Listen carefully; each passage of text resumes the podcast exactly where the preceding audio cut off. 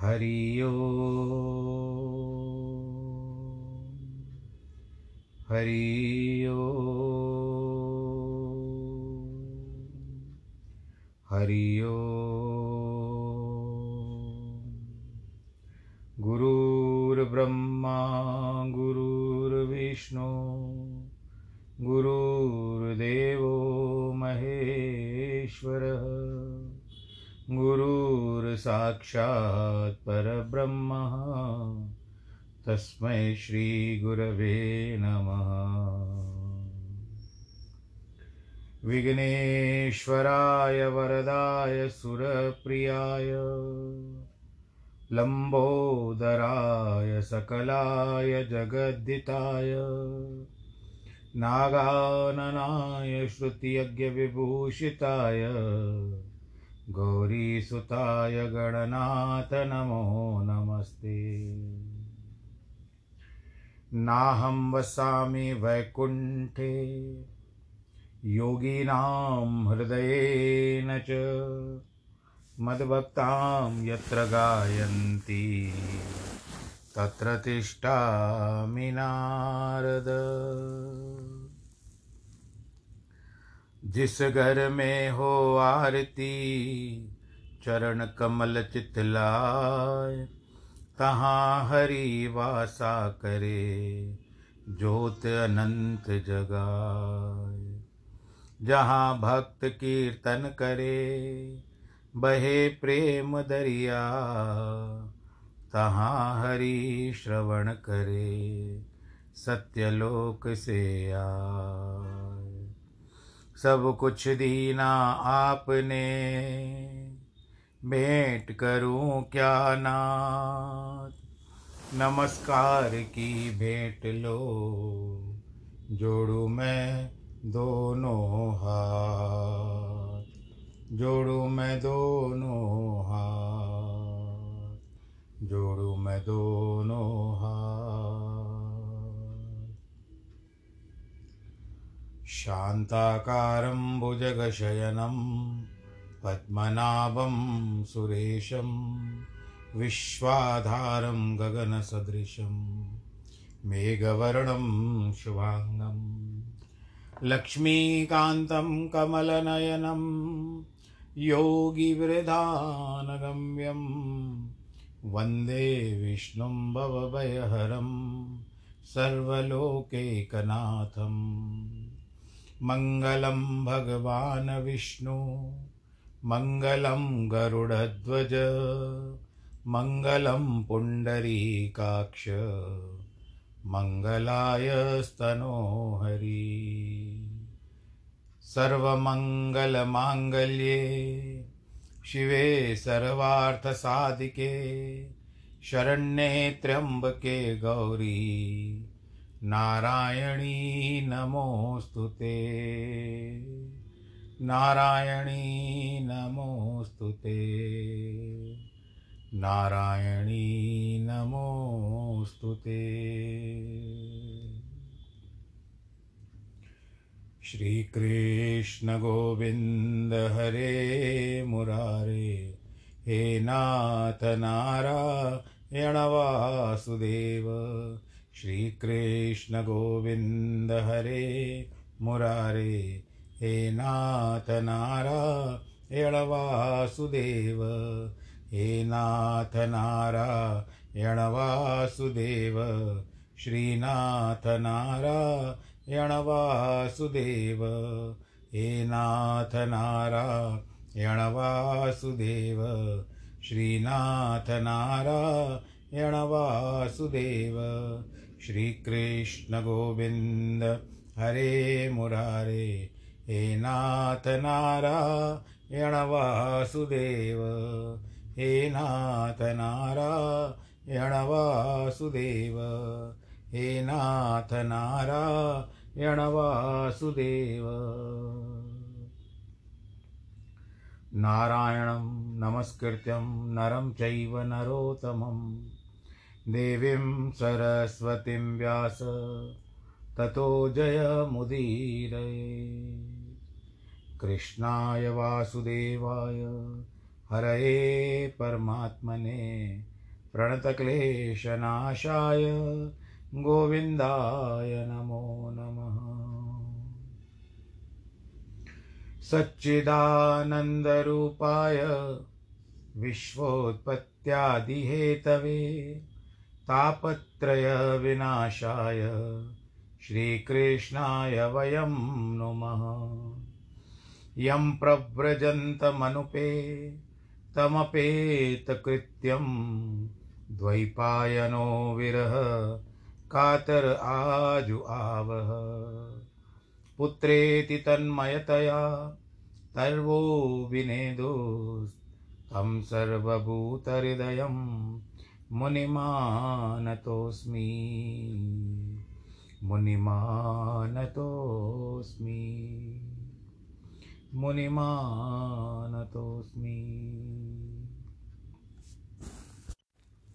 बोलो श्री कृष्ण कन्हैया लाल की जय। श्रीमद् भागवत महापुराण की जय। भक्तजनों, आज एक भजन के साथ इस कथा को आरंभ करने का मन कर रहा है। वो है, क्योंकि सहारा तो एक प्रभु का ही होता है। तो हम भजन को और किसी दिशा में जाने से पूर्व इस भजन को गा लेते हैं और उसके बाद कथा को आरंभ करते हैं। क्योंकि देखो, सहारा तो भगवान ही का तो इसके लिए क्या कहते हैं? तुम ही मेरे भगवन मुझको तेरा सहारा। तुम ही मेरे भगवन मुझको, तेरा सहारा। कहीं छूट जाए ना, दामन तुम्हारा। तुम्ही मेरे भगवन मुझको, तेरा सहारा। कहीं छूट जाए ना दामन तुम्हारा हो दामन तुम्हारा। इशारों से मुझको बुलाती है दुनिया, तेरे रास्ते से हटाती है दुनिया। तेरे ते तेरे रास्ते इशारों से मुझको बुलाती है दुनिया। तेरे रास्ते से हटाती है दुनिया। मैं क्या समझू ये झूठा इशारा? मैं क्या समझू ये झूठा इशारा, कहीं छूट जाए ना। दामन तुम्हारा हो, दामन तुम्हारा। तुम्ही मेरे भगवन, मुझको तेरा सहारा। तुम्ही मेरे भगवन, मुझको तेरा सहारा। कहीं छूट जाए ना, दामन तुम्हारा दामन तुम्हारा। तेरे सिवा मुझमें समाये न कोई, लगन के ये दीपक बुझा दे न कोई।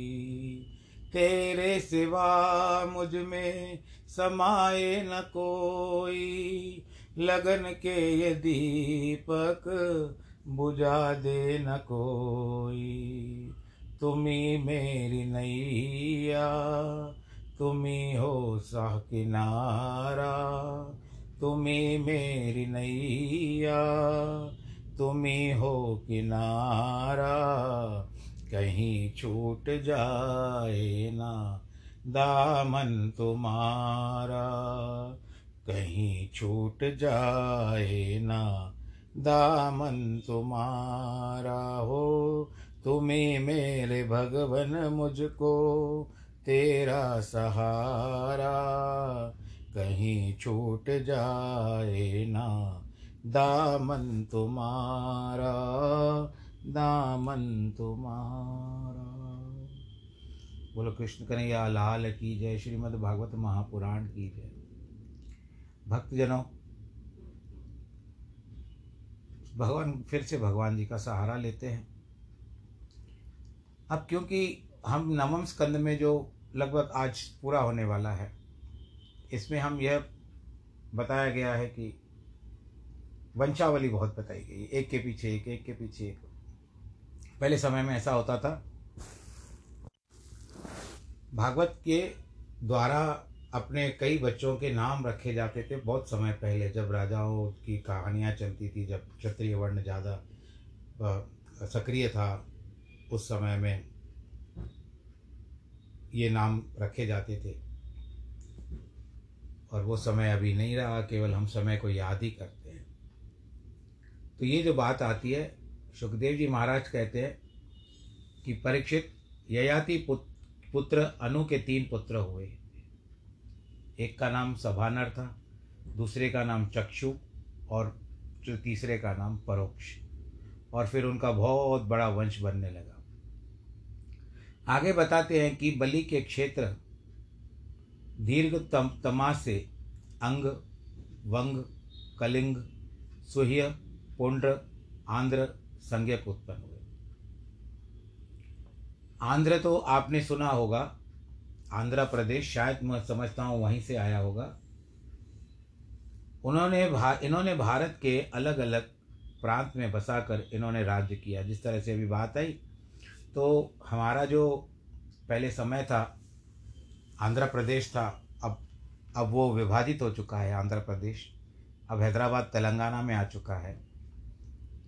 तो अब यहाँ पर इन्होंने भारत के अलग अलग प्रांत बसाकर उनमें राज्य किया था। इन सबके वंशों का विस्तार से वर्णन करने के बाद ययाति के पुत्र द्रयु के वंश का वर्णन है।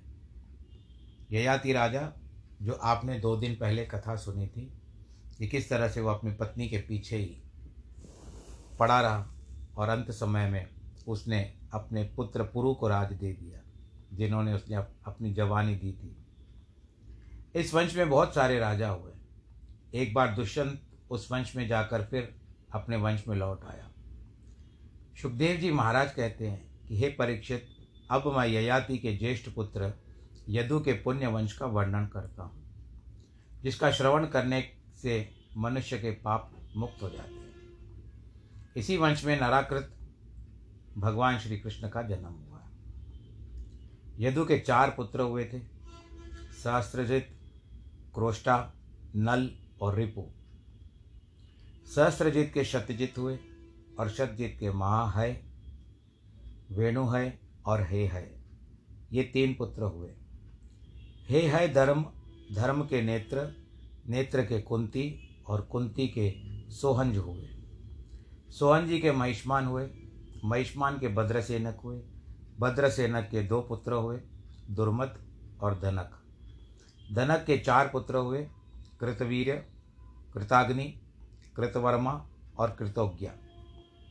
कृतवर्मा, आप भगवान कृष्ण के साथ जब भगवान जी आए थे उस समय में द्वार मथुरा से लेकर द्वारका में तो उस समय कृतवर्मा उनके साथ रहते थे। कृतवीर्य के सहस्त्र सहस्रार्जुन हुए तो सप्तद्वीपवती पृथ्वी के स्वामी थे। दत्तात्रेय की कृपा से उन्हें योग सिद्धि की प्राप्ति हुई थी। कोई भी राजा उनके समान नहीं हो सकता, न योग में, न यज्ञ में। उन्होंने बहुत वर्षों तक राज्य किया। उनके पुत्रों को परशुराम ने मार दिया था। केवल पाँच पुत्र बच गए थे, जयध्वज, शूरसेन, वृषभ, मधु और उर्जित।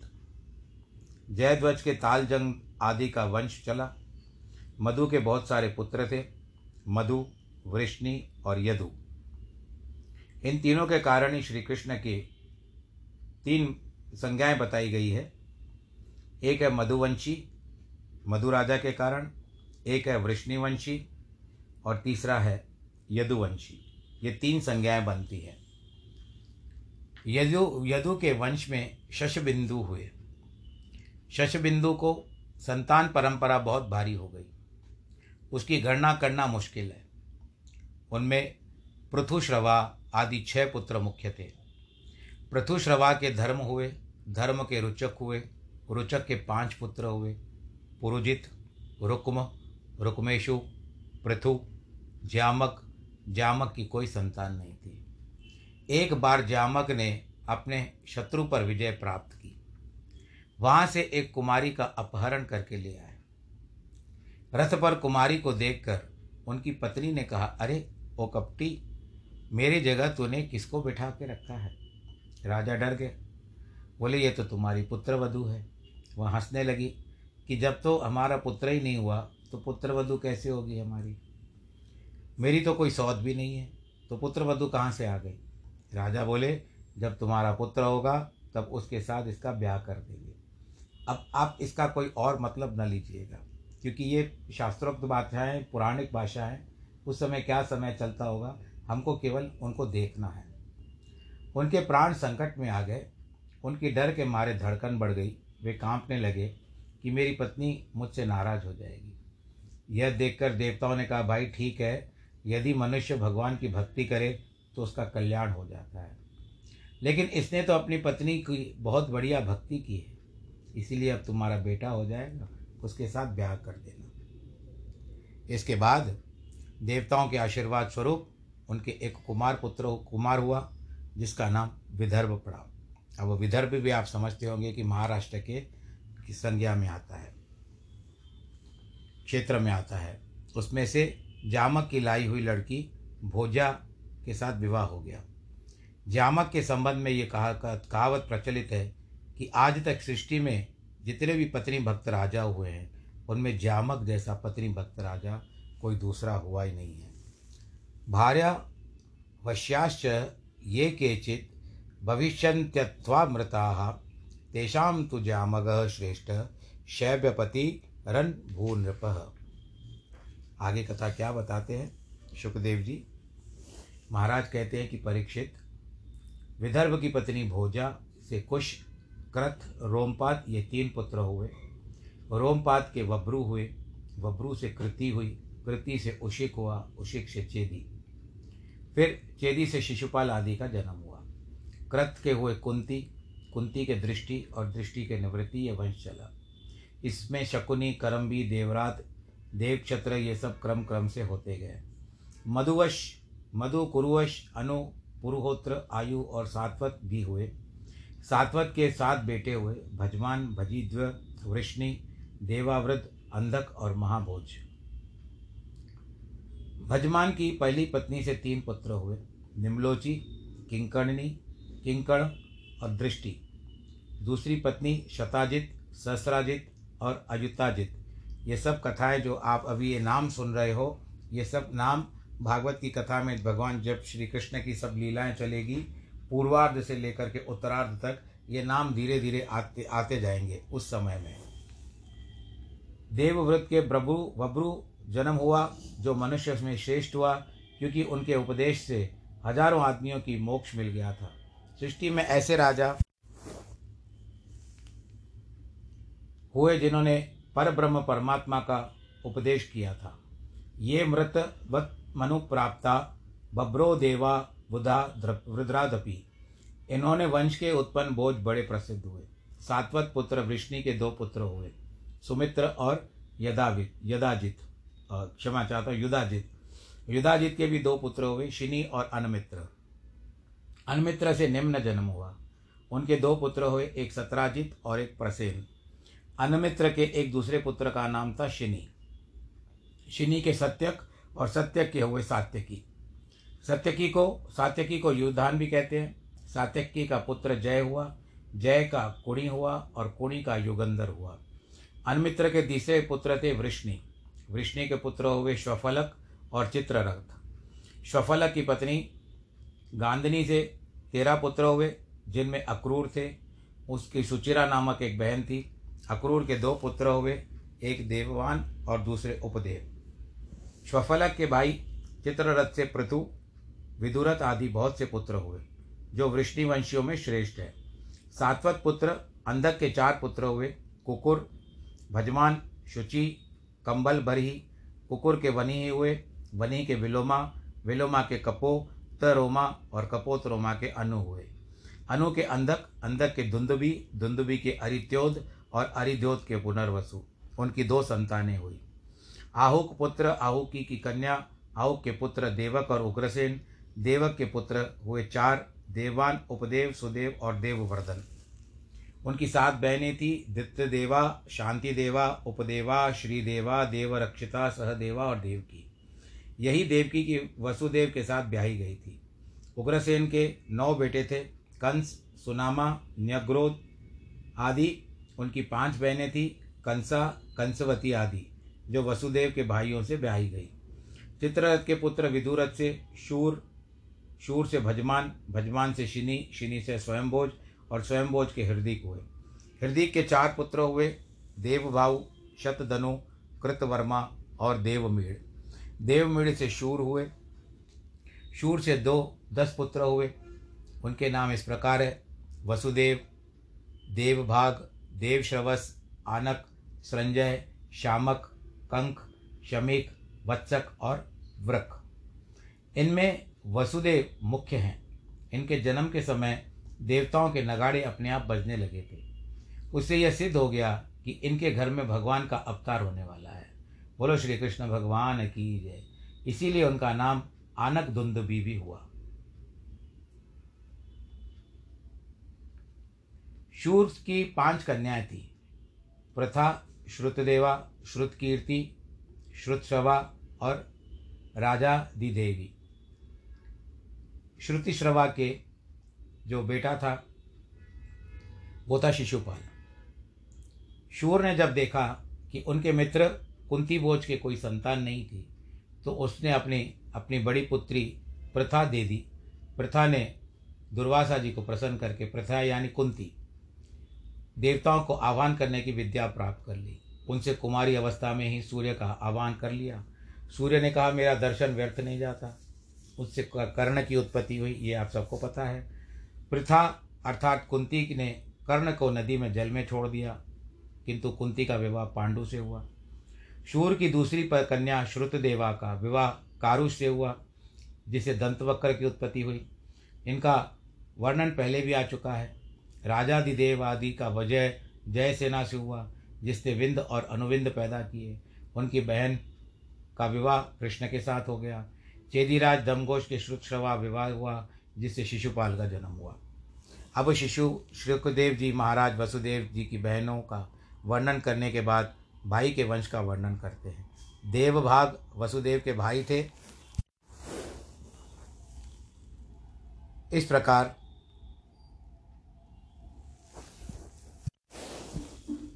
कंसा के दो पुत्र हुए चित्रकेतु और बृहद बल श्रीमद् भागवत में बृहद बल को ही उद्धव कहा गया है। इनकी और भी सारे जो भी संतानें हुई थी, उनके लिए हरिवंश नामक पुराण है। इसमें प्रसंग बहुत खुलासे से और वर्णन किया हुआ है। इस प्रकार उस वंश के दूसरे लोगों को भी वर्णन किया है। वसुदेव जी की पौरवी, रोहिणी भद्रा मदिरा, रोचना, इला और देव की, ये सात पत्नियाँ थीं। रोहिणी से बल, गद, सारण दुर्मद विपुल, ध्रुव, कृत आदि का जन्म हुआ। पौरवी से सुभद्र, भद्रवा आदि का जन्म हुआ। मदिरा से नंद, उपनंद, कृतक, शूर आदि का जन्म हुआ। भद्रा से केशी हुआ, रोचना से हस्त हुआ, हेमांगत आदि और इलाके से उरु, वलक आदि। इसी प्रकार वसुदेव के द्वारा धृतदेवा से विपृष्ट आदि शांति देवा से श्रम, प्रतिश्रुत आदि, उपदेवा से कल्प, वर्ष आदि, श्रीदेवा से वसु, हंस, सुवंश आदि। देवरक्षिता से गदादि सदेवादि से पुरु विश्रुत आदि और देवकी से आठ पुत्र हुए। कीर्तिमान सुषेन भद्रसेन, रजु सम्मर्दन भद्र, संकर्षण तथा आठवें स्वयं भगवान वसुदेव, देवकी के सुभद्रा नामक की एक कन्या भी हुई। परीक्षित वही सुभद्रा तुम्हारी पितामही थी, दादी थी। जब जब धर्म का क्षय होता है, अधर्म की वृद्धि होती है, तब तक भगवान अपने आप को अवतार के रूप में प्रकट करते हैं। उनके जन्म और कर्म के दूसरा कोई हेतु नहीं होता। वे सबसे परे हैं, वे दृष्टा हैं, वे सबकी आत्मा है। बोलो श्री कृष्ण भगवान की जय। आत्मया, आत्मायाम विनेशस्य, परस्य दृष्टा आत्मना इसके लिए आत्मा माया के अतिरिक्त जन्म में और कोई कारण नहीं है। जैसे दूसरे का जन्म उनके कर्म संबंध से होता है, वैसे भगवान जन्म उनके कर्म के संबंध से नहीं होता। उनकी लीला, स्थिति, सृष्टि, प्रलय के लिए होती है। यह माया चेष्टित है कि वे सृष्टि बना देते हैं और यह अनुग्रह चेष्टित है कि संसार की परंपरा की निवृत्ति होती है। आत्मबोध होता है, आत्म साक्षात्कार होता है। भगवान की लीला दो प्रकार की है, एक माया लीला और दूसरी अनुग्रह लीला। माया लीला सृष्टि बनाती है, स्थित और प्रलय करती है, इस परंपरा को चलाती है। अनुग्रह लीला वह है कि जिससे संसार की निवृत्ति हो जाए और आत्म साक्षात्कार हो जाए। ये हमको श्रीमद् भगवत गीता में प्राप्ति होती है ज्ञान की, कि अनुग्रह लीला भगवान जी किस तरह से करते हैं। एक तरफ़ से सारी महाभारत तैयारी हो गई और दूसरी तरफ़ से अनुग्रह लीला में भगवान श्री कृष्ण अर्जुन को आत्मबोध कराते हैं भगवत गीता के द्वारा। अनुग्रहस्थ निवृत्तिरात्म लाभाय चेष्यते। जब असुर लोग राजा का रूप धारण करके अक्षोहिणी की अक्षोहिणी सेना इकट्ठी करके पृथ्वी पर आक्रमण करते हैं, तब भगवान संकर्षण का साथ प्रकट होकर ऐसा कर्म करते हैं, जिसे मनुष्य सोच भी नहीं सकता। जो लोग कलयुग में जन्म लेते हैं, उनके दुख शोक तम को नष्ट करने के लिए, भक्तों पर अनुग्रह करने के लिए भगवान अपने पुण्य यश का विस्तार करते हैं। भगवान की लीला संतों के कानों के लिए अमृत है। हम लोगों के लिए भी कानों के लिए अमृत है। उनका यश साक्षात तीर्थ है। एक बार अपने कानों को इसको, इसमें नहला दीजिए। इसमें कर्म वासना, जो स्वाभाविक, प्राकृतिक प्रवाह के रूप में चल रही है। भगवान यदुवंशियों में अवतार लेकर श्लाघनीय चरित्र करते हैं। कौरव पांडवों के साथ बड़ी लीला करते हैं। वे अपनी स्नेह और मुस्कान से युक्त चितवन, अपने उदार वचन, अपनी विक्रमपूर्ण लीला और सर्वांग मूर्ति से लोगों को आनंद देते हैं, जो आज भी हम मानते हैं। हम देखते भी आज भी हमको आनंद आता है। मकराकृति कुंडलों से उनके कानों की शोभा बढ़ जाती है। जब कपोल पर उनकी छाया पड़ती है, तब वे और भी खिल खिल उठते हैं। उनकी विलासपूर्व हँसी देख करके नित्य नित्य परमानंद का अनुभव होता है। नर नारी उनके सौंदर्य को अपने नेत्रों से पीते रहते हैं, लेकिन फिर भी हमको तृप्ति की नहीं मिलती। देखो, जब भी दर्शन करते हैं तो हमको तृप्ति नहीं मिलती बार बार दर्शन करने का मन करता है। और निमी पर नाराज़ होते हैं, क्योंकि तुम क्यों हमारी आँखों पर बैठ गए, जिससे पल के गिरती और उठती है। भगवान श्री कृष्ण प्रकट होकर पिता के घर में, घर से वज्र, व्रज में चले गए। फिर आकर कंस को मारा। उसके बाद उन्होंने द्वारका में जा कर के बहुत सारे ब्याह किए। ये कथा लीला अभी आरंभ होगी। परंतु आज तो समय नहीं है, समय आज बढ़ता रहा है कि आज नवम स्कंद यहाँ पर थोड़ी अभी समाप्त हो जाएगा। तो उसके अंतर्गत अभी केवल भगवान का ये भूमिका खाली बता रहे हैं कि उन्होंने कंस को मारा, उसके बाद द्वारका में जाकर बहुत सारे ब्याह किए, यज्ञ भी किए, अपने साक्षात्कार की पद्धति को प्रकट की भी किया और पृथ्वी का भार भी उतार दिया, कौरव पांडव का युद्ध कराया। अपने भक्तों की जय की उद्घोषणा की। अंत में उद्धव जी को तत्व ज्ञान का उपदेश देकर वे अपने धाम वैकुंठ को चलिए, चले गए। हरिओम तत्सत हरिओम तत्सत हरिओम तत्सत।